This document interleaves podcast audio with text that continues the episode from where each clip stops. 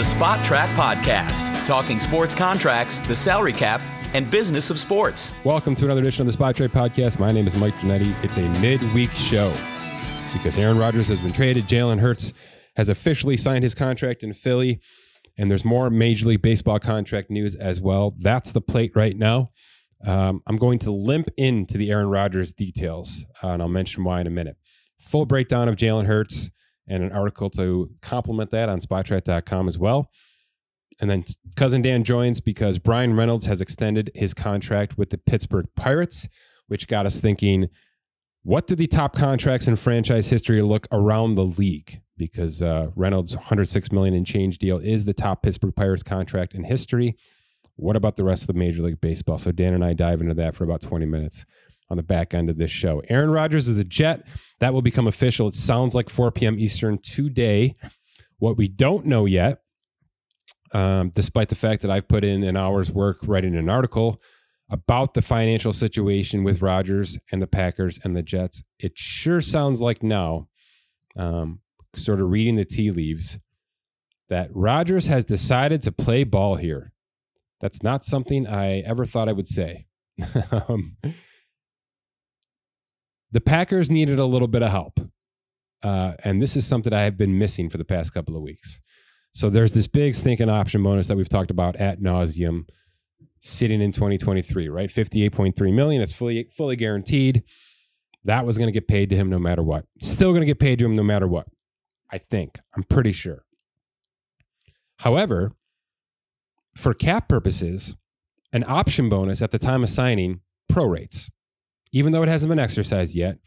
But from a salary cap perspective, it was 58.3 divided by four, and that's the cap hit that sits between 2023 and 2026. So there's this $14.575 million cap charge sitting on the Packers uh, table for 2023. It's because it's guaranteed, it's vested, even though it hasn't been exercised. So, in order for them to transfer that to the new team after the fact that it's vested, guaranteed, it actually needed to be pushed out of the year. So, what Aaron Rodgers and the Packers have agreed to is all right, basically, what we're going to do is we're going to start this contract back over slightly. And we're going to take that 58.3 and we're going to bump it down to 2024, still guaranteed, but it lives in 2024 now, which means they're only sending over 1.165 million salary and a $50,000 workout bonus to the Jets in 2023 as part of this trade. All of 2024, 25, and 26 still go to the Jets, as far as I'm reading right now. But semantically speaking, that option bonus for this year has been pushed temporarily to next year. Why does this matter? It's actually a very smart move by the Packers. They were never going to have to pay the 58-3. So let me say that out loud. The Packers were never going to have to pay that. That was always going to transfer to the Jets. But that 14.5 cap charge on that bonus that sat with the Packers in 2023, it would eventually go to the Jets. But the Packers would have to essentially keep it on their books through 2023 and then get a credit for it in 2024. They didn't want to do that. They want to take this 40.3 dead cap, all of which came from signing bonuses, all right now, rip the band aid off, and be done with the Aaron Rodgers career, financially and football wise, after 2023. Done. All in one shot. This affords them that opportunity. So now the dead cap hit you see on Spotrac.com for Rodgers, 40.313 for the Packers is all that exists. And they want to keep it that way. And this allows them to do that. So last yesterday at 4 p.m., Aaron Rodgers finalized a revised contract that took that 58-3, pushed it to 2024 temporarily, allowing this trade to process and allowing the Packers to have a clean break. All the dead cap sits right now. There's no credit next year. There's no cap charge that has to stay through the season and then get credited back. It is what it is for the Packers. They're done. They get these new draft picks, and the Jordan Love era starts immediately. It's a smart move because if you think about, yes, it's a huge hit, right? 40.3 is the second largest dead cap hit in the history of football behind Matt Ryan's take last year, 40.5 with the Falcons. It's extremely smart for them to take this on now when Jordan Love is still cheap. Jordan Love's fifth year option will kick in next year. That's going to account for 20 million more than what he's costs right now. They're not going to have to deal with a bulk of dead cap coinciding with Jordan Love's essential raise, coinciding with Rashan Gary's extension, maybe an, an AJ Dillon extension, et cetera, et cetera. So it, it helps them immediately sort of get over the hump. And if Jordan Love can play, now you can talk contract for him. Now you can talk bringing in more weapons, talking reinforcing the offensive line. If David Bakhtiari has to fall off this roster, etc. You know how this goes. Take it all now. Take your medicine all in one time, so you don't have to stretch it out over the next couple of seasons. It's good business by the Packers, and it's a good move by Rodgers. Also, and again, I'm just reading tea leaves. There's no actual official reports on how this is going to work. But it appears now that the Jets have flexibility. It appears as though, because there's now $107 million worth of option bonuses sitting in 2024, that's not going to stay. Okay. There's a 58 3 and there's a 47 million dollar option bonus sitting in 2024. So now it appears that the Jets are going to be able to go to Rodgers and say, okay, let's take this and restructure some things. So let's take 50 million of it, make it a signing bonus.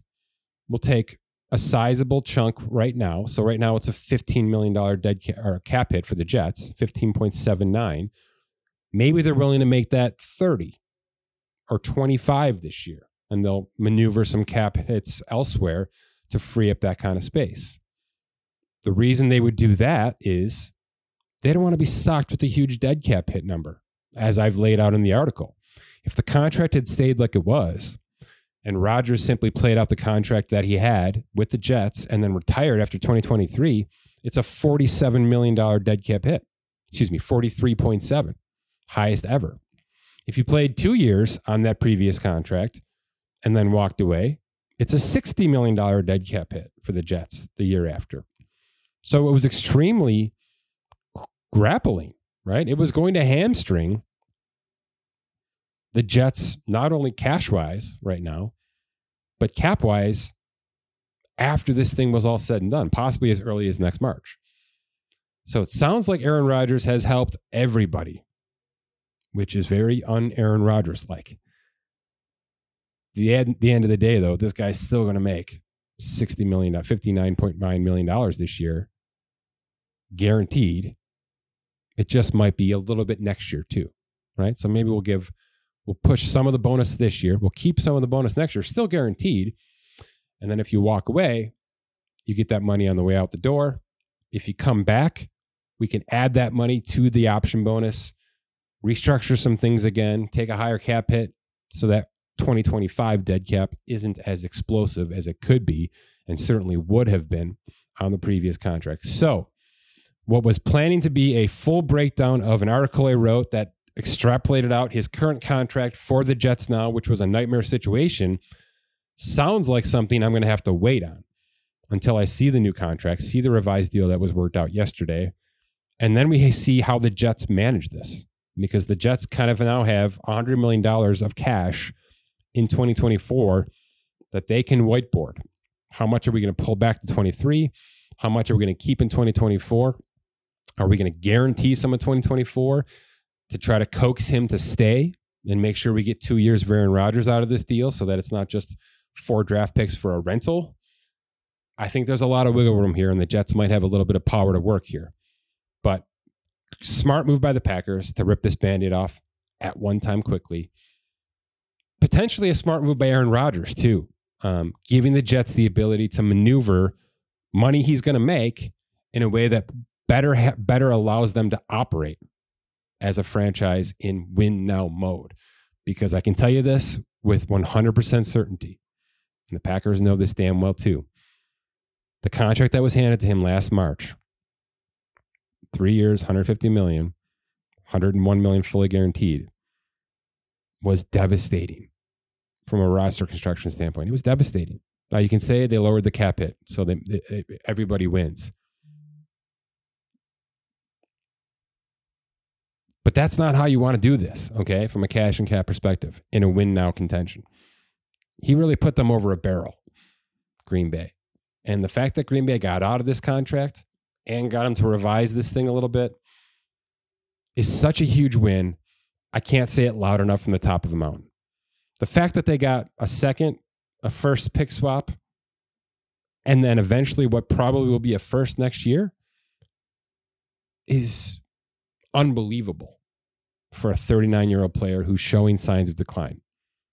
Okay. He's not the back to back MVP right now. Now, maybe he looks better this year. Maybe he doesn't. But he wasn't that last year. So they're acquiring a player who looked like he was starting to, to decline slightly. Maybe mentally was checking out a little bit and still had this huge contract. And they gave up three significant draft picks to do it. So Packers uh, certainly did well for themselves. And regardless of how the draft goes for them, getting out of this deal is already a win. It's already a win. Even if the Jets go on to win the Super Bowl with Aaron Rodgers, the quarterback, the Packers doing what they've done is exactly how they wanted this to go. Okay, a lot of smart people last March when this deal was signed said, I don't care how many how much is guaranteed. The Packers are operating with this as a one and done deal. They are going to get out of this contract after one year. That's what they want. That's how they've structured this. They are willing to pay this guy $42 million in 2022 to then be a final straw of Aaron Rodgers and the Green Bay Packers. And that's exactly what this was. And they tried to sell it as we're, we want him back, we want him back, but the Jets really want him. No. As of March 2022, the Packers were ready to move on from Aaron Rodgers in 2023. We're here. They did it. They got off this gaudy contract. They got him to revise the contract and they got some draft pick compensation in process. So it's an it's an excellent move for Green Bay, and we'll see what kind of move it is for the Jets. Um, I want to say this again. I'm not going to detail too many numbers because they're going to change, and when they do change, and I find out what those are, I'll be here detailing those. Last point on the Jets.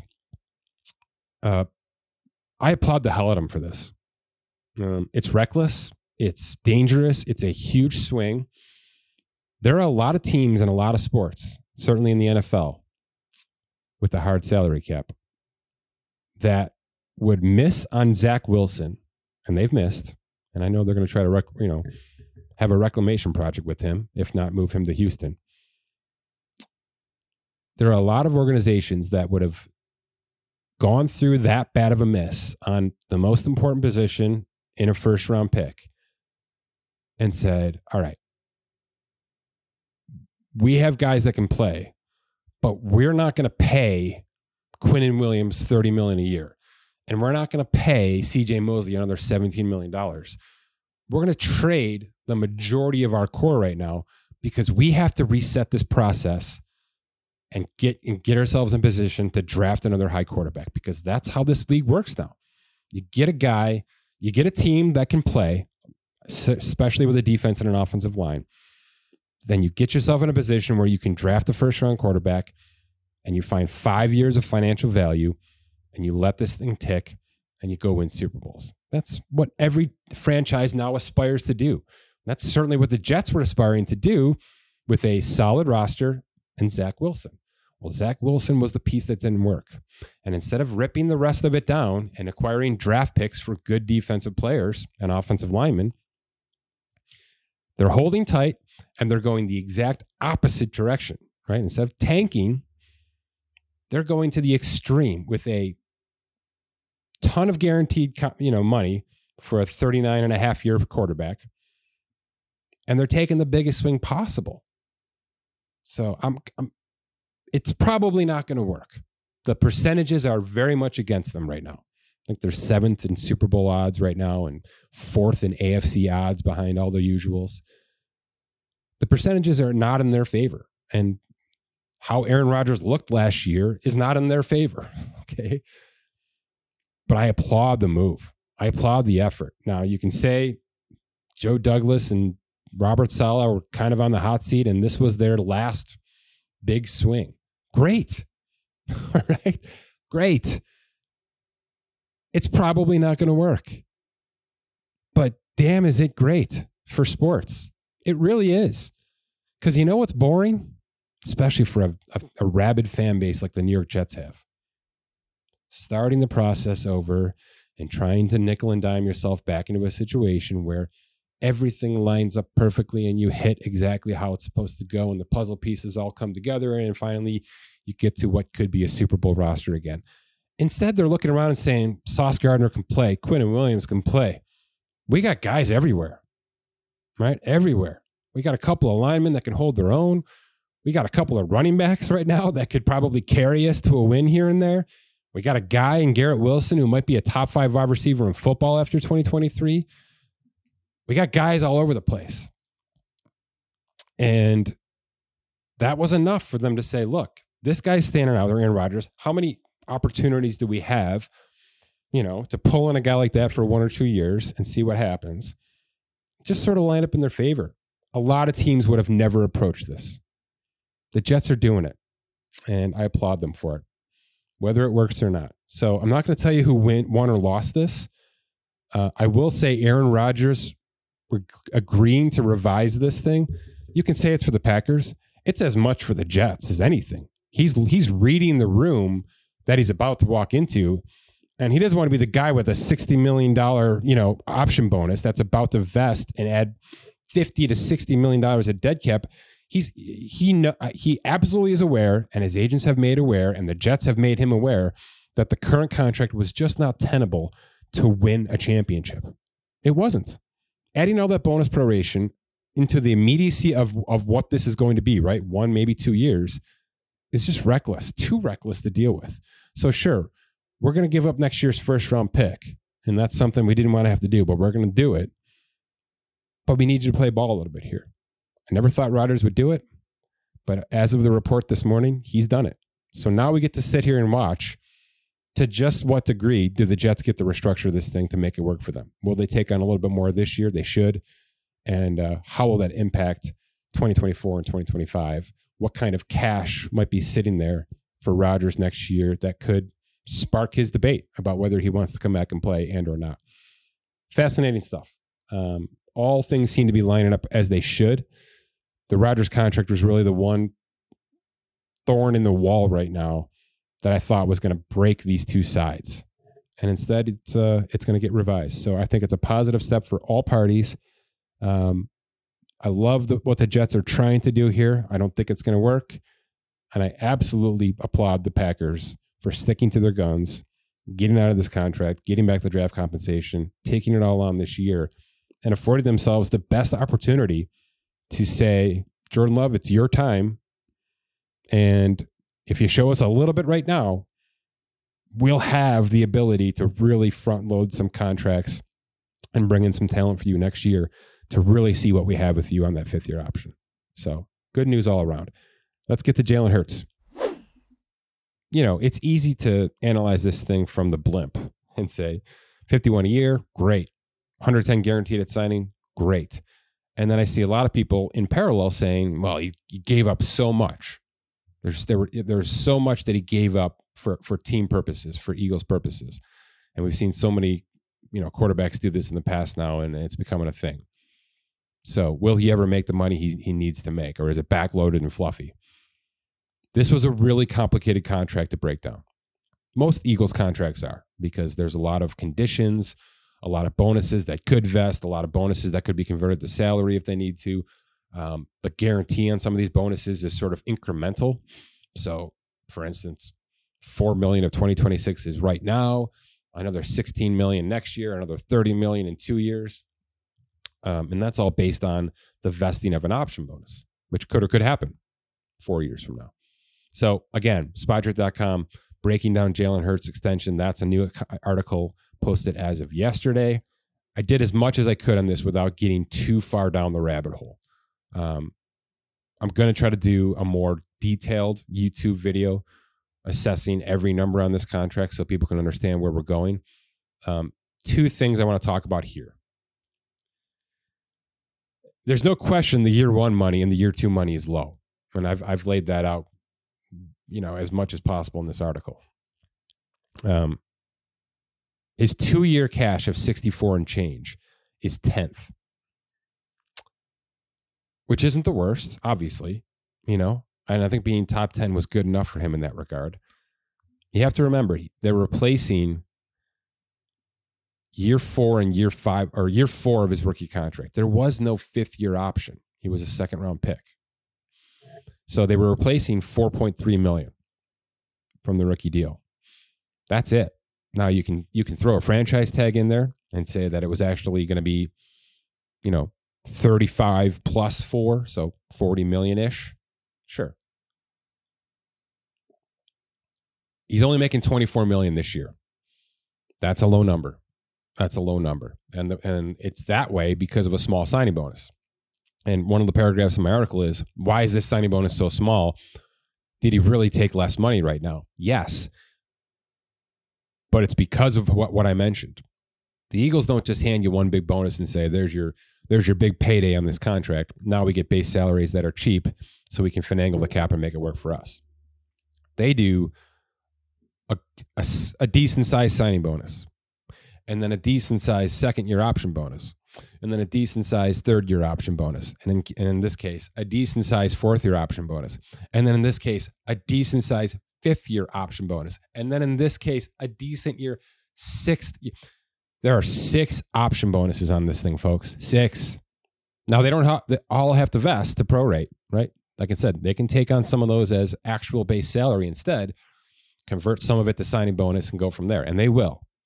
They'll finagle this thing on a year to year basis. But for the most part, over the next three seasons, it's going to be bonuses of 23, 38, and 40, which sounds a hell of a lot like Aaron Rodgers, right?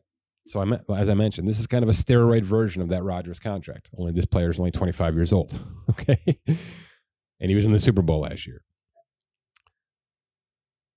So the cap hits that you're seeing, and you saw Schefter and those guys throw them out early because it, it really it really does tell the story of why this contract is structured like it is. Here's your cap hits for Jalen Hurts. 6.1, 13.5, 21.7, 31.7, 45.8, and 54.1. That's a $54 million hit in 2028 when the salary cap is going to be at least 275. So none of these salary cap hits account for 20% of the league cap, in my opinion, based on uh, an extrapolation. That's why this looks like it does. That's why there's four, there's six bonuses. That's why all of the base salaries right now are, are vet minimums. All of them. All right. There's a lot to do here. And there's a lot of decisions that Howie Roseman's going to have to make on a year to year basis. But what he likes to do with all of his contracts, and especially with this massive quarterback one, is I'm going to start this thing giving myself the absolute best possible cap out of the gate versus I'm going to build in 80 million in year three, knowing I'm going to have to restructure it and, and, and we'll maneuver from there. He basically says, screw it. I'm going to structure this thing so that the cap hits already work in my favor. And then at any point in time, I decide, or we decide as an organization, hey, we might need to get out of this thing at some point in time. He can take one of those option bonuses and, like I said, push it into salary, move some things around take on more right now to start to eliminate that bonus proration. It's not going to do much, I can tell you that right now, because anytime you have three to four to five to six option bonuses and you're you plan on vesting at least half of them, which, like I said, is going to happen over the next three seasons, the dead cap is going to get insane. And insane is an understatement right now. So if I just gave you 60 and change in two years for Aaron Rodgers, hold my beer. Jalen Hurts. That's what this is all about. Let's just say, because a lot of people are writing the line of demarcation after 2026, four years in this contract. It's kind of standard for quarterbacks to start renegotiating with two years left on their deal. A lot of times it doesn't actually happen until one year left, which would be after 2027. So to start talking about getting out of this contract after 2026 is sort of natural, even though, like I said, the cap hits don't have to be touched right now. You could walk through this thing the next six years as is, and they would be just fine. I'm going to start there. Let's say that's exactly what happens. Jalen Hurts plays out this entire six year contract. He'll be 30 years old. Okay. This is the dead cap that sits in 2030, excuse me, 2029 after finishing the whole contract. We're sitting in March of 2029. The Eagles have not yet re extended him. Right. There's a chance he goes to free agency. There's a chance they franchise him. Let's just say it's up in the air and the contract has expired. $87 million of dead cap will be sitting there for them. 87. Now, in 2029, with a $300 million league cap, you know, early projection, maybe that's not the worst thing in the world. Maybe those are numbers that we're just getting used to, sort of like 70 million a year in the NBA, which is what we're approaching. I don't think that's going to be a tenable number quite yet right? And even on a post June 1st, you're talking 41 41 for two years. I guess that's going to be doable at that point in time. But there's no way that's not going to hurt their franchise. The point of this is they don't care. And when you start getting teams that just don't care anymore about expiration dead cap, and we're seeing a lot of it now, a lot, we're finally getting to a place where I think we should have been 10 years ago, which is if we're thinking about six years from now, today, we are doing a disservice to our current organization and our current roster and our current coaching staff, et cetera, et cetera. This league has and makes so much freaking money that to budget like we do as homeowners, right? Like, oh, I don't know, I got I got to do windows in four years right? I, I, I really better start, you know, doing generic cereal instead, something like that. You know what I'm talking about? It is reckless for an NFL team to do that. It just is. Now, I'm not telling people how to spend their money, but if the goal is to win, and you're in an organization right now that has at least a sniff of a chance to win, thinking about six years from now, like I've done in this article, is incorrect. They shouldn't give a rat's behind about $86 million of dead cap in 2029. They just shouldn't. Because the way that they look at it is we might have two Super Bowls by then. And if this guy's still de- still decent at age 30, it doesn't matter because all of that future voided voided dead cap bonus proration is just going to transfer to the next contract we give him. And that is how they're thinking. And and if you read the concluding thoughts in my article, that is where I stood, which is instead of thinking negative, how can we get out of this contract? What's it going to look like? Which I did. I, I, I wanted to make sure I made point of this dead cap because it's there and it's it's a benefit of how the Eagles structure all their contracts. Right? There's always going to be something hanging there. Fletcher Cox is going to have dead cap. Derek Barnett's going to have dead cap. Okay, Lane Johnson's going to have a ton of dead cap because he's gotten like six contracts. Instead of looking at it that way, it's just how the Eagles do business. And we should be applauding them for thinking short term, which they've always kind of done. And now, because they have the quarterback and they think this is the guy for at least five years, right? That thought process is expedited and it's amplified. And now everything is going to be short term. Who gives a rat's behind about 2029? Not us, right? That's for the Cowboys to worry about. Okay, that's for the Giants, who who might be on quarterback number three at that point, right? After two and done with Daniel Jones, and then we'll see. We got our guy. We're confident that this guy can can get us through five, six seasons, and so much so that we're betting on the fact that that dead cap's never going to matter to us because it's going to be sp- it's going to stay spread out and it's going to roll into the next extension. And this guy's going to be here for ten years. They're thinking positive, but they're also not caring about the negative of that could happen because they've made their next six years, let's say five, five, right? They've made their next five years extremely doable, buildable, attainable, retainable on their quarterback contract. So, what else matters? Essentially, they've created a veteran wage scale system for a quarterback contract, right? For all the talk we give to how the first round rookie contract is five years of absolute value. From a cap perspective, Jalen Hurts' contract is a veteran scaled contract. And now they know exactly what they can deal with, right? They can they can extend player X next year because Jalen Hurts only accounts for 13.5 million. Already, they don't have to do anything to it. It's already it's already there. All they have to do is exercise the option bonus, which they're going to do. It's fully guaranteed, and that's what that, that's the number Jalen Hurts brings. So what did he give up? His two-year cash is 10th. Okay. His three-year cash is eighth. So what he gave up is being top five in any kind of cash flow. All right. But you know what's not eighth or 10th or 13th on this contract? The guarantee. All right. That 110 guaranteed at signing is third all time, ahead of it, Josh Allen, ahead of Kyler Murray. And the 179 of practical guarantees, and it's extremely practical when you see the structure of this thing. I mean, that's four years, right? Four years and change. It's four years plus a 2027 guarantee that kicks in. That's what the practical guarantee is. That's second. Only Deshaun Watson, that contract that we're not supposed to talk about. It's like Voldemort.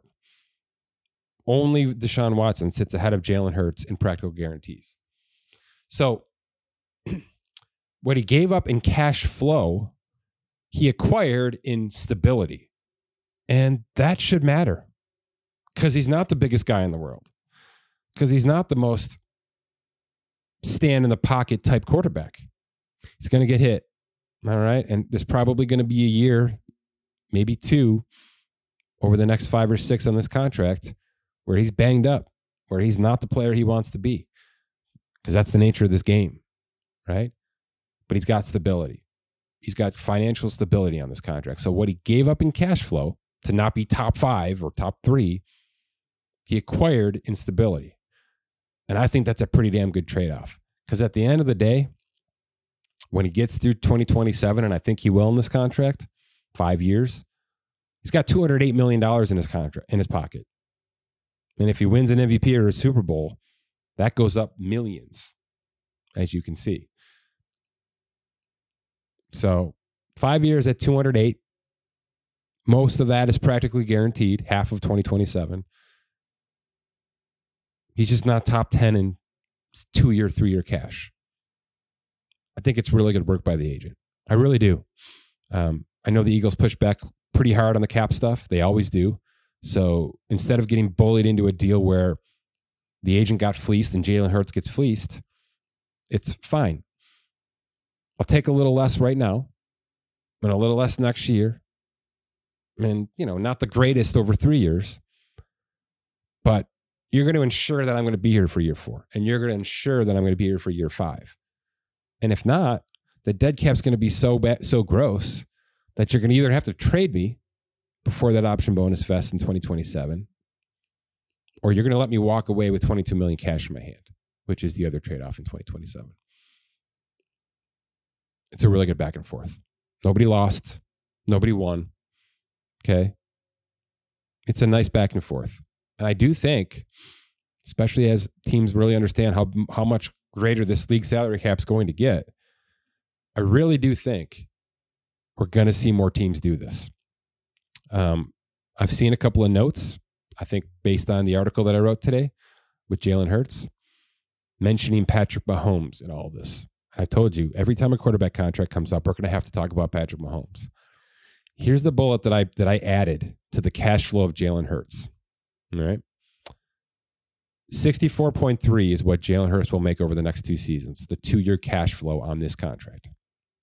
It's 10th. It's 30 million more than Patrick Mahomes had over his first two seasons on that massive contract. 30 million. So if you think Jalen Hurts gave up the farm from a cash flow perspective, and that's the take you've put out there, you better go back to Patrick Mahomes and understand just how crazy the structure of that contract is, at least for three, four seasons. Okay. Patrick Mahomes earned $32 million over the first two seasons, 65 over three. Jalen Hurts will make almost as much as Pat, Patrick Mahomes made in three years in two years. Now, that's what a 12 year contract can do. All right, we're gonna we're gonna make this basically tiers. Tier tier one is the first three years. Tier two is tier two is the next three years, and then 2027 and on, the numbers are really gaudy.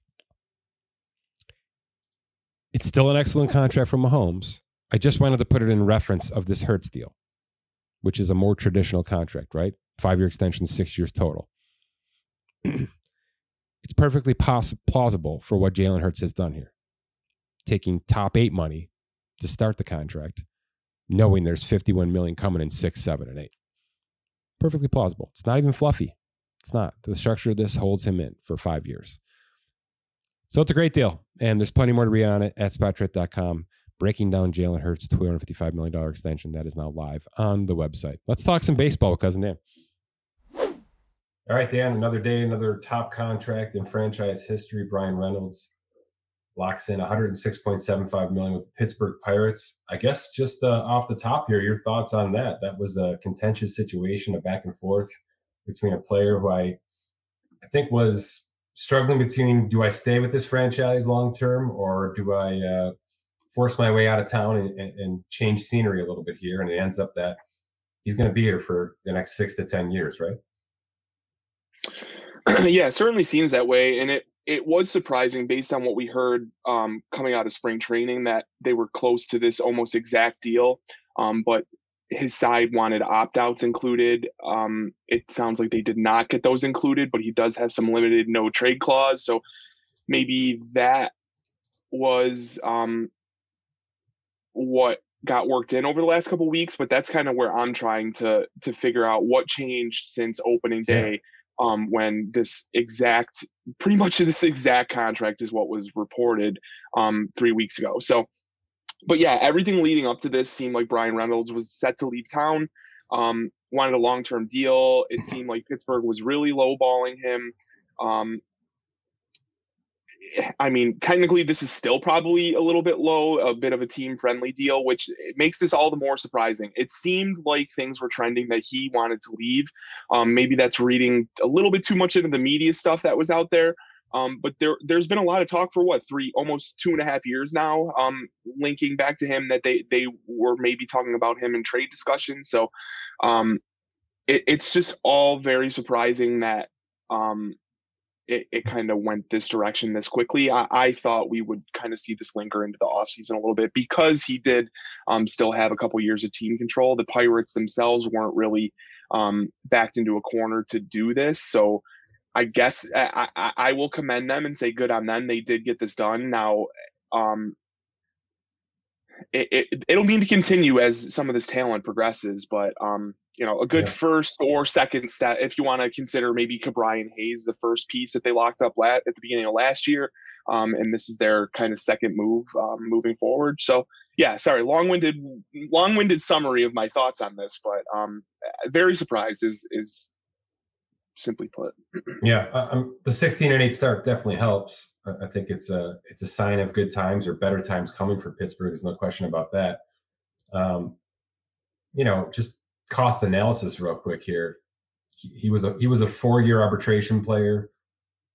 He was on pace to, I don't know, approach I think 30 million total. He's gonna he's gonna get there now. He's gonna blow past that in arbitration. So I think he wins a little bit now. That might have been what helped here is I bet they uh, I bet they front loaded a little bit more cash into this latest offer than they had originally. Um, so a little bit more now in your pocket, and then uh, we can kind of see from there. But look, the the six years of free agency, which is what it could be with a club option, barely averages 15 million a year. And uh, you know, after seeing a deal for Nimmo in free agency and seeing where Corbin Carroll is and seeing where some of these top flight outfielders with with some speed and some power are getting to, I don't think it's wrong right now to say that he may have underserved himself for his free agent years. Yeah, I agree. And and the one point I kind of didn't leave off is is his start too. He's off to a career year. I mean, he was probably the best outfielder in baseball through the first two weeks, um, specifically off on on offense. So uh, uh, it, did not trend.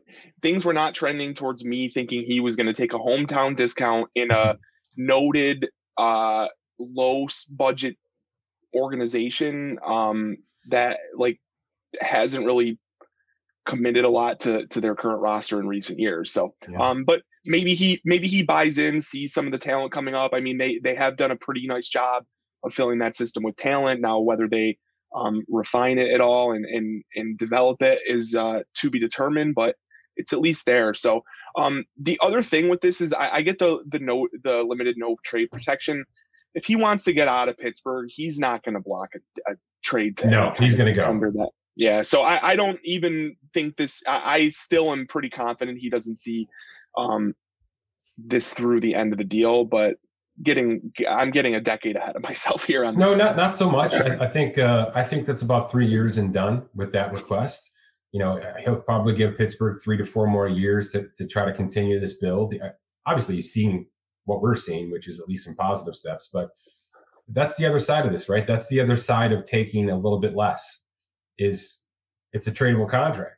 So if he's still a 290, 25 homer, 25 double player, you know, three years from now, the Pirates kind of still look like this, right? They show flashes, but there's not really a chance for them to win this division. I think he absolutely can de- demand that trade. And there's going to be a lot of teams signing up for 14 and a half million a year for Bryan Reynolds. So that's the other side of taking a little bit less is you make yourself more marketable to the rest of the league. Um, this conversation this top contract in history always gets me thinking about where it stands with everybody else. And uh, and I spent some time on a spreadsheet, Dan, that basically lays out the top the, the top total value contract in franchise history for each of the 30 current Major League Baseball teams. Uh, you've seen this list. Is the talking point the teams at the top of this list or the bottom of this list? I'll ask that. Probably the bottom, I don't really think there's a ton of surprises at the top. Um, mm-hmm. So yeah, I'd say the lack of spending over the last decade or so um, is kind yeah. of the, the top the, the top the, point. There's three franchises that have yet to hand out a hundred million, a ninety million, an eighty-three million dollar contract in the history of their sport. Um, one of those teams surprised me. It just threw me off because it's not a small market city even though I think they've operated like a small market team in a big market city. Um, obviously, Oakland's at the bottom of this list. You could have asked a thousand people, and I think 999 of them would have said Oakland. Um, for those who are uh, inside baseball out there, it's Eric Chavez, six years, $66 million back in 2005. So if, uh, if you're trying to poke holes in the fact that the Athletics really haven't spent a lot of money in the past decade and a half, there's your answer right there. Uh, they just haven't found a player that they've deemed worthy of a $67 million contract in 15, 20 years. So, um, no surprise there. No surprise that the Royals are near the bottom of this list. That's just not a team that has seen the kind of talent that is worthy of a $100 million contract. Now, they've got some players there now, so I think this is going to change quickly. I think you'd agree with that. Um, I, I see a couple of blockbuster pre arbitration extensions in their future. Uh, but to this point, They've been benefactors of taking on baggage, right? They've taken players on big contracts away from other teams and sort of let them finish their careers as a Royal, and it's worked. They've got themselves to I think to the 2016 World Series, et cetera, et cetera. So teams operate differently based on how they they can handle their finances. The team that surprises me, Dan, and I want you to kind of run with this one, is the White Sox sit second last in this in this list. Um, the largest total value contract for the Chicago White Sox happened this year in free agency. Andrew Benintendi's five-year, $75 million contract. That one threw me off. Um, a, they've had some players. Then B, they've had this crop of international talent that they've signed, right? They've signed Eloy Jimenez and Yoan Moncada, et cetera, et cetera. And I guess I just I just didn't realize that these players didn't even approach you know what other teams have paid for their top prospects in, in the past. Why is this team operating this way? So I hope anyone listening from Chicago or the White Sox that listen to my explanation on I, I, don't butcher me if I get things wrong because I'm sure you're way more married to this situation but um, it seems very much like it's owner it's an ownership related thing Jerry, Jerry Reinsdorf, Reinsdorf is a notoriously he uh, sorry I shouldn't comment on him pur- purposely he he's a it seems like he's a meddling owner. We saw this as late as last year with the Tony La Russa stuff when everybody thought that was a bad idea. He hired Tony La Russa as like a good old boys hire. It was his buddy, um, felt comfortable, etc. So I think it really starts at the top, and and I didn't really even walk it back for far enough. He, he's a multi-billionaire who has the money and then typically does not spend the money on the team outside of certain windows and when he has when they have chosen to dip into that territory it's typically incorrect um i mean yeah. they just have had very few um hits lately um even i mean i don't want to start criticizing the general manager because there might be some like sure. he might some, be suppressed Exactly. So it's really hard to even get a read there if they're just operating inefficiently. And I say that largely because, like, looking at the current White Sox roster, they sort of tried to do what we have been, um, you know, giving fanfare to the Braves for with all these pre-arb extensions. The White Sox were actually maybe a half step ahead of them on trying to lock some of these young, talented international guys down long term it just simply didn't really work with Luis Robert, Eloy Jimenez, um, yeah. Yoan Moncada, st- guys like that. They locked them up um, pretty early, and it just hasn't really paid dividends. Now, if those players turned into Ronald Acuna, Ozzie Albies, players of that caliber, we would be talking about something very differently, in my opinion, and they might be supplanting that talent with actual free agent signings. Um, but it's just a mess. I mean, fans there have taken out a billboard. I mean, maybe this is a yearly tradition, but I know at least this year there's a billboard saying "Sell the team, Jerry," and it, it the sell is with an S that the the White Sox use, and he eh, apparently he looked into possible copyright infringement. It, it just everything about this reeks cheap and an internal battle between the fan base and ownership plus, eh, slash the organization and typically when that is the case things deteriorate pretty pretty quickly so i could i was somebody who personally liked this roster coming in. I thought they had five good starting pitchers. I thought they had a pretty um, talented uh, lineup offensively. It's just it's went off the rails pretty quickly here and i don't know if it gets back um back on and i don't know if they really have the pieces to kind of like move this thing on the fly. So um yeah it's pretty pretty bad overall. Just comparatively, I looked it up real quick. Uh, specifically with Oakland, who had one contract of this magnitude, like you said, Eric Chavez six for sixty six. Comparatively, the Yankees have had 20. We have 20 contracts in our system over $66 million, just for context, just for context. So, um, and the, and the White Sox aren't far behind. I mean, they have cleared that six. I show they've cleared that number six times. So, um, not a lot of spending power in those two spots. Can I offer maybe an alternative approach to the White Sox here?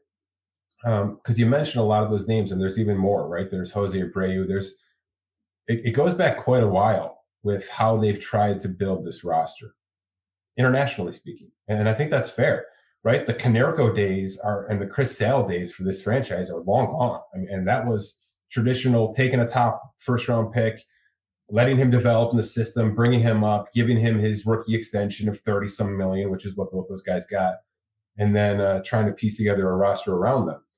They've completely abandoned that approach, in my opinion, with the names that you've mentioned. They've gone all international, and in some cases it's hit, but as a whole, it hasn't.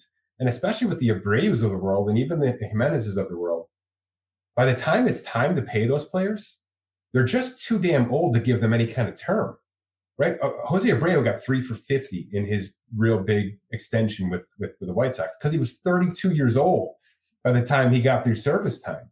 So I guess you can call that a whole new level of frugal, right? You're bringing in talented players internationally that you know once they get through service time are going to be too old to sit down and actually negotiate an eight year extension or a 10 year extension like some of these other players are seeing, like Bryan Reynolds just went through with Pittsburgh. So I, there's two ways to look at that, right? I, I want to get players who can play right now. And also, I want to get players who I'm never going to have to pay the big dollar to. And for the most part, that has been unsuccessful. This team has been wildly underperforming for five years now. And I think it has a lot to do with this. I think it has a lot to do with they've abandoned the, the approach that so many other organizations have found to get from zero to 100 and they're not there. And they're again they're floundering again in 2023 so um, this is a, you can say we're sort of cherry picking with this topic right? Because it's we're not talking about annual average salary. We're not talking about you know total payroll in any given season. We're talking about one contract and and, and one look at one player the White Sox just simply haven't had that player. And that could be self induced, like I mentioned in here. They might have done this on purpose. Or it could just be that they choose not to do this. They want to live and operate in short windows. And those short windows just aren't working for them. They need to think maybe bigger, bigger and broader, sort of like Houston did with, you know, we're going to start this process in 2015. And maybe by the time we get to 2020, we'll be a an annually successful franchise. But I, I just think whatever they're doing is not working, and that's pretty obvious.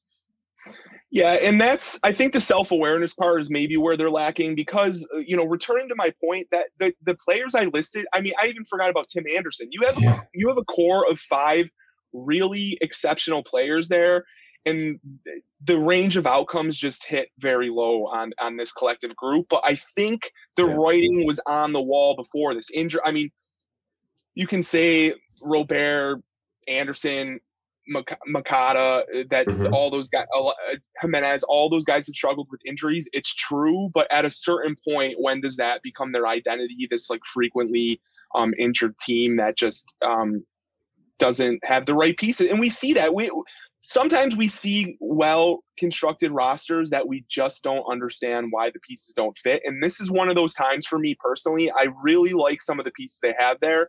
Um, but uh, like I mean, like is Fernando Fernando Tatis was in this organization? They changed they traded him for that James that massive James Shields deal years ago, which that was immediately terrible for them. Um, I mean, you have some nice players like Andrew Vaughn, but he was miscast early in his career as an outfielder because he was yeah. stuck behind Jose Abreu. It's just moves like that that I just like. And they missed on Giolito. That was their one big first round pick that they were banking on being the ace of their future, and he's not it he's not it. They're better off with a six rounder and Dylan Cease right now, who's outplayed him, you know, year by year here. So yeah. it's not all that you know they have tried, I guess, to piece things together the right way at times. They've missed. They they flat out missed. Uh, you're right with Tatista. That's a that's a name that should be brought up here because that should be their their name. That should be their top contract right now, right? That should be the guy that they're building the franchise around at three hundred million dollars, et cetera, et cetera. Do you think this organization would have paid Fernando Tatis Jr. yet? no, no. I don't either. I don't either. All right, let's move on a little bit. Um, here's another thing I noticed just with trends with this list of 30 players. Not a lot of pitchers, Dan, right? I, I mean, for all the talk we have about how important it is to get a bona fide ace, those bona fide aces don't generally get the longest, biggest contracts in baseball. Is that simply because of the injury, because of the shelf life? You know, it's sort of like having a great running back or wide receiver where you know that you can get a window with this guy and you can pay him good money, but you got to fall off a cliff at some point in time. Is that what this is? Or is it simply just easier to hand a Bryce Harper type player 12 years versus, you know, Gerrit Cole on six to eight years? You are, you're definitely right. Um, I, you're definitely right in it's easier to commit longer term, bigger money to a position player. They're more projectable, um, less injury concerns. They I think if more. we Yeah, right. I, I think it would be interesting for us to specifically pull AAV for pitchers, biggest AAV contracts for pitchers, um, because a little bit of that not being included on here is just sample sample size um, no, you're not you wrong. Know, you're not selection. wrong. They're getting but, bigger average contracts in shorter windows. That's what right. Doing. Right. So yep. we're going to see the two, three, four year, 80, 90 mm-hmm. million dollar contracts be um, prominent. But I would, I, I, think that's a nice little think piece for us is to pull that data via pitchers and see what the separation is um, in that realm too. But just specifically this sample of data that we have, it wasn't too surprising to me um, that the pitchers um, weren't really present. The only it, reason so. I really bring it up here, Dan, is is that that's what makes the Ohtani stuff so damn hard, right? Is you're going to have to pay a player in both regards you know, are you paying him as a position player? Are you paying him as a pitcher? Are you going to give him term as a DH? Are you going to give him term as a starting pitcher? That's what makes it so hard, right? All the all these things that they that are sort of pre-built into Major League Baseball thinking go out the window with this guy. You know, so are you going to pay him five years as a pitcher and five years as a DH and make that a ten-year contract? I, I, am so fascinated with how all these GMs are thinking right now because they're all ramping up for some sort of offer in the next couple of months. It's it's really a fascinating thing to think about. Um, yeah, I, where I I really want to, I'm. How do I put this? What. I uh, maybe we'll never even hear these numbers. What I'm really interested in is when these numbers start coming and negotiations start happening, is how teams alter their offers on the fly. So they're all yeah. going to plug these numbers into some sort of formula. But when negotiations start happening and multiple teams are involved, and the, let's just play it out and say the Dodgers are willing to give him X amount more because they think he projects an extra year as a pitcher and they're willing yeah. to to include. Like that's going to be the nuance that I'm really interested in is when team if we ever get some sort of snapshot into the actual offers I like think we will. We, you know, we're seeing that with Judge sort of trickle out now. I, I, I, do think we will get that because it really is such a fascinating story from A to Z. Uh, but you're right. The, the, way I see it, though, Dan, is, and, and you sort of alluded to it there. I think a team like the Dodgers is going to come in and say, we are willing to burn $200 million just to say, you're a $40 million player every year for the next 10 years 12 years, whatever it is. And if you're not, you're not. But we're gonna we're we have the resources and the wherewithal just to say we're not going to nickel and dime you when you're 32 and can't pitch anymore or 34 and pitch. We're, other teams are going to try to do that. To me, that would be my negotiating tactic if I'm major market team trying to get Shohei Ohtani. Other teams are going to try to reevaluate you in five years and we're going to say we don't need to do that because your next five years make the next make the last five years worth our time and our money. So i, I just think at the end of the day somebody's going to come with an offer that is an effort offer basically like an effort offer. We're just in we can spend the money we're going to spend the money. So at the end of the day that's what we're going to do um, I, I agree with that with that actually which makes uh, some of this kind of tongue in cheek, like two years of, and not even just us, every yeah. outlet in baseball because it's fun. It's fun. Yeah, it is. Right. I just think at the end of the day, it's going to be all for naught, but that's okay. no, you're totally right, and that's all I want to say is we're having a lot of fun trying yeah. to put this in a nice, neat box and how they're going to form it and how it should be developed. When really one team can just come in and yeah. without saying it, say, "Come to us last, and we'll match whatever is there, or we'll jump it, or whatever," because we just flat out don't care. And and Ohtani, that I keep coming back to Ohtani is that guy because pitcher, hitter. He does everything well. He will last. He will still have a major presence offensively. The international uh, draw, there's so much intangible to him. Um, mm-hmm. if you sign him, that I don't think an organization like you can't even put a financial value on some of what he'll bring to an organization. So, I, I it, it is funny though. I, I'm just pointing out the the the irony, you know, the comic irony of us everybody dedicating so much time when really it could just be thrown out the window if one team wants to get stupid, right? So, which I think is to happen. I think that is what's going to happen. Yeah. But in the it's meantime, it's a lot of fun to try and figure out. Anytime you have the big boys all in together collectively uh, right. on one player, it just comes down to a you know a meat parade. And, and at the end of the day, somebody's just going to throw three Brinks trucks out the window and say, "Here you go. This is all it takes. We know how this works." um, even though some of it, you know, geography and stuff like that is going to matter, I, I, imagine too. Uh, but the Dodgers certainly have that in their favor as well. Uh, by the way, Seattle is in on this. I want to make sure that's out there. Seattle's yeah, going to be one of these teams. I don't know if you saw that report. Heyman, Jon Heyman directly linked them. I think he threw five teams out there in one of his yeah. latest reports, and Seattle was on it. Absolutely, they're going to be in on this. Um, I want to talk Seattle quickly here. uh, because I'm going to post this as an article on spotrac.com after we're done. Robinson Cano is the name right now, 10 years, 240. That's the largest total value contract at signing in Mariners history. But Julio Rodriguez has to be in this conversation because he has sort of two contracts put together at, in one, right? So the, the guarantee at signing with Julio Rodriguez is X, but what he can make and probably will make after they unlock all of these club options is going to be miles past what Robinson Cano made on his 240. So it's a bit of an asterisk situation. So when you're reading this and you're looking at this table and you see Robinson Cano and you think, oh my God, just remember that this guy's hanging out there and he's going to make $400 million from the Mariners at some point in time here. Yeah. We're going to see a lot more of that too, just just to note. I was going to ask you, do you think there's a chance Ohtani takes something like that?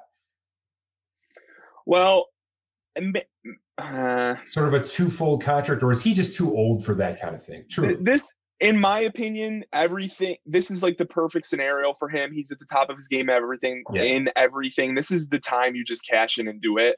Um, it's more for I, the 22 year old coming up, who the team is pretty sure that they're going to hit big at some point.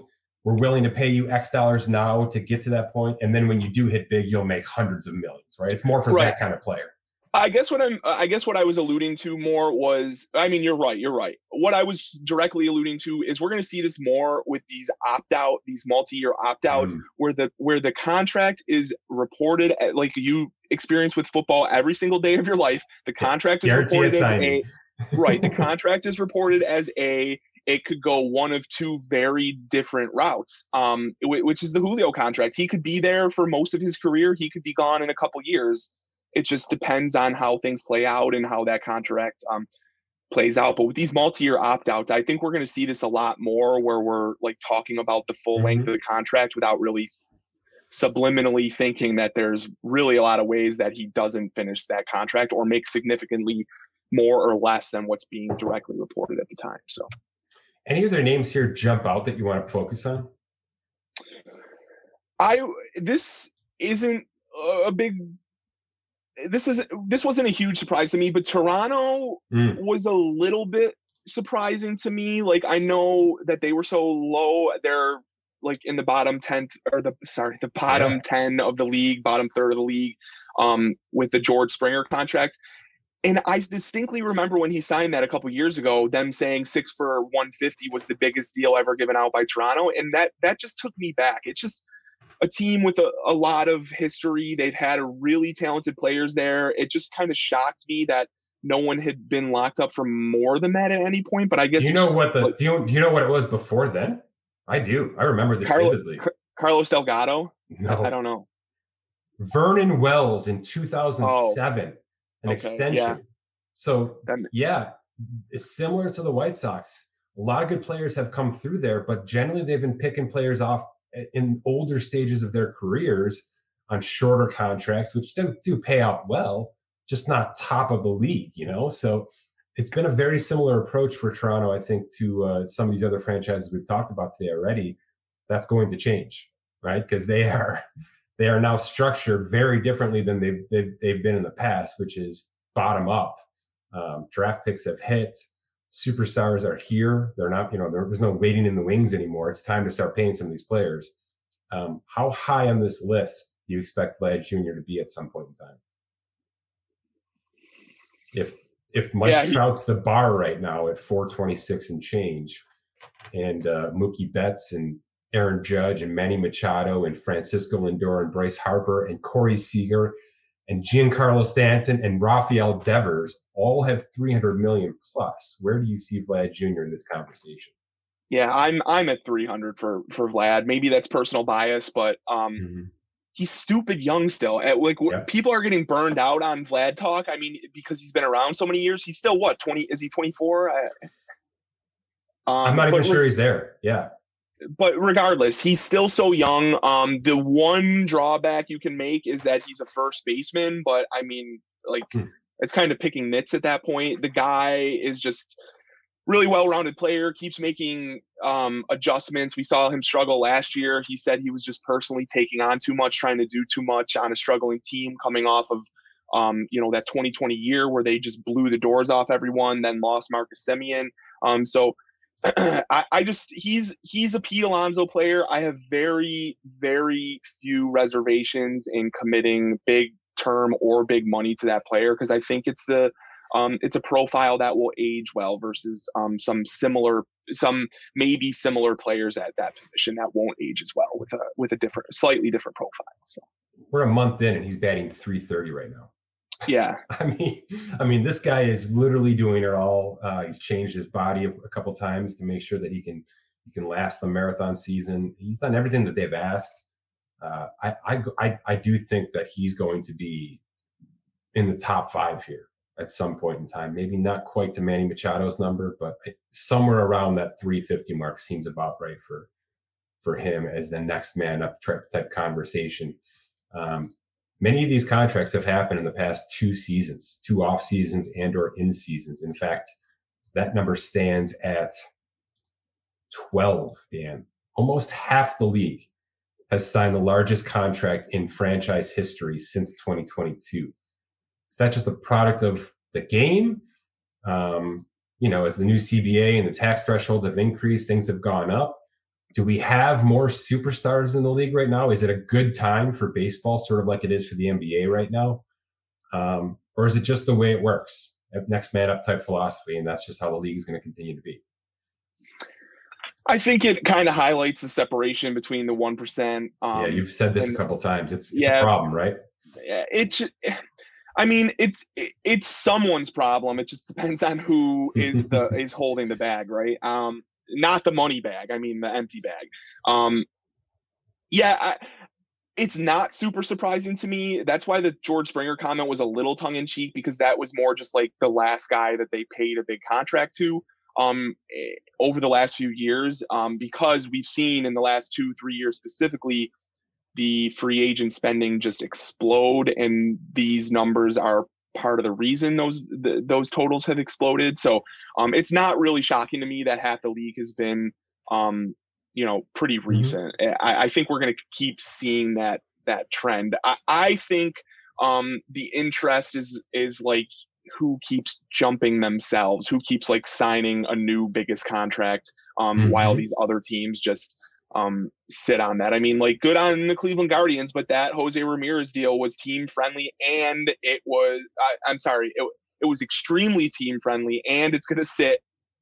Oh my God. It was like 50 million more than the last contract they've ever signed, right? Exactly. So and not only was it team friendly, the player got underpaid. That is going to sit as their top contract for a while, I would assume. Um, so yeah, that's that's all I'm saying is like the Yankees are the Dodgers are going to keep outspending themselves with um, big players at certain points. I think teams like Cleveland, that's the last, you know, we saw them commit with extensions to some players, but in terms of big total value contracts, that's probably going to be the last one you see for for quite some time, I would suspect. So I'm going to put you on the spot right now because I know you love that.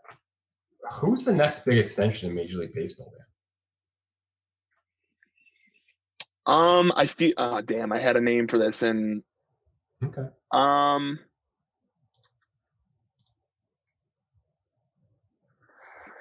Is it yeah, Brad? Is it Pete? Yeah, is it Adley I mean, Rutschman? so Rutschman gets extended here at some point. I think. Yeah. I don't think it's like massive though. I think that's just like a really nice um, pre-arb deal. I, I, think. I guess Pete and Vlad are both mm-hmm. good names uh, that I really probably shouldn't get try and get too more creative beyond that. uh, yeah, it, it, I want to go back to what I asked you a couple of minutes ago. I, I think it's a pretty good time for the game. Um, every team, really, every team has a guy right now. Even, uh, I mean, I guess Oakland, you could argue with me. I, I, I, know you tried last week. There's really not a name there, I guess. Um, and Chicago does have a couple of guys, the White Sox, but I'm not sure they're long for that team. That's probably a blow up here coming soon. But you know, the Royals with Bobby Witt Jr. and and others. Arizona's got three or four names. You know, Corbin Carroll's already locked in. I'm, I'm, talking about like the bottom teams in the league, right? Pittsburgh, we didn't even mention a player like Oneil Cruz, who is injured for the rest of the year, but it, it could be a ridiculous Giancarlo Stanton type superstar at some point in time. Um, the bad teams, Baltimore's got four, four or five names now that really could hit and, and are extension worthy in the next 18 to 24 months. I do think it's a good time um, for a lot of teams coming together. And by the way, that's just gonna ha- that's just gonna make the big boys spend even more. You know what I mean? If right. if the Yankees smell Toronto and Baltimore coming, it's just going to push them to spend more. Same with the Dodgers. Obviously, you saw the, what the Padres have done already, um, and Arizona's coming. So if Arizona starts to take steps forward, that's going to push the Dodgers to do more and more. So I, I do think it's a very good time in that regard. So the Chicago Cubs have names; they've already started with a couple of in-season extensions, uh, and I do think that will continue as more and more happens there. But I, that's my takeaway from a month into Major League Baseball and having gone through the offseason we went through, which was driven by Aaron Judge, yes, but so much talk about these prospects. And a month in, so many of them are hitting out of the gate to the point of where teams are looking around saying, we got to do this now. We got to pay them right now. We got to become the Atlanta Braves and start paying these guys in droves so that it doesn't catch up with us year four, year five, year six when we're in arbitration discussions and everything goes to shit. I, I like that a lot. I like where that's headed. Um, and you're right. Corbin Carroll probably left $100 million on the table, but he gets to redo this thing at age 30, age 29, maybe not with Arizona. You know what I mean? Like he, he gave himself the chance to make a bunch of money with this team as they sort of mature together. And then if it doesn't work out, phase two can be somewhere else for a lot more money. I think it's a really healthy approach for the best young players in the game, which will translate into the best veteran players in the game getting gaudy contracts from the Dodgers and the Mets and the Padres and the teams that can afford to be reckless in that regard. So I know there's a 1% concern. Maybe it becomes a 5%, you know, because of the the revelation of these pre-arb extensions and, and players like Bryan Reynolds to, to bring it back full circle, accepting that $100 million right now is a hell of a lot of money. And this team is kind of fun. And I don't want to really want to move. My family wants to stay here the more we get that, I think the better for the game because Bryan Reynolds being on the Pirates is better for the Pirates. And that's not something they've been able to capture a lot in the past couple of decades. So uh, I just like where that's headed. And that's sort of my concluding thoughts here as we talk about big contracts. If you want to hand out the biggest contract in Orioles history to add Adley Rutschman tomorrow, I don't think too many people are going to complain about that. I think they'd like to get Chris Davis off that list anyway, right? that's a forgettable situation by far. So um, I'll post this on spotrac.com, maybe with some thoughts, and uh, we'll continue to monitor this, Dan. Maybe we'll put together a nice extension list together soon to talk about that as well, Dan. Sounds good. Thanks. Yep. Thank you.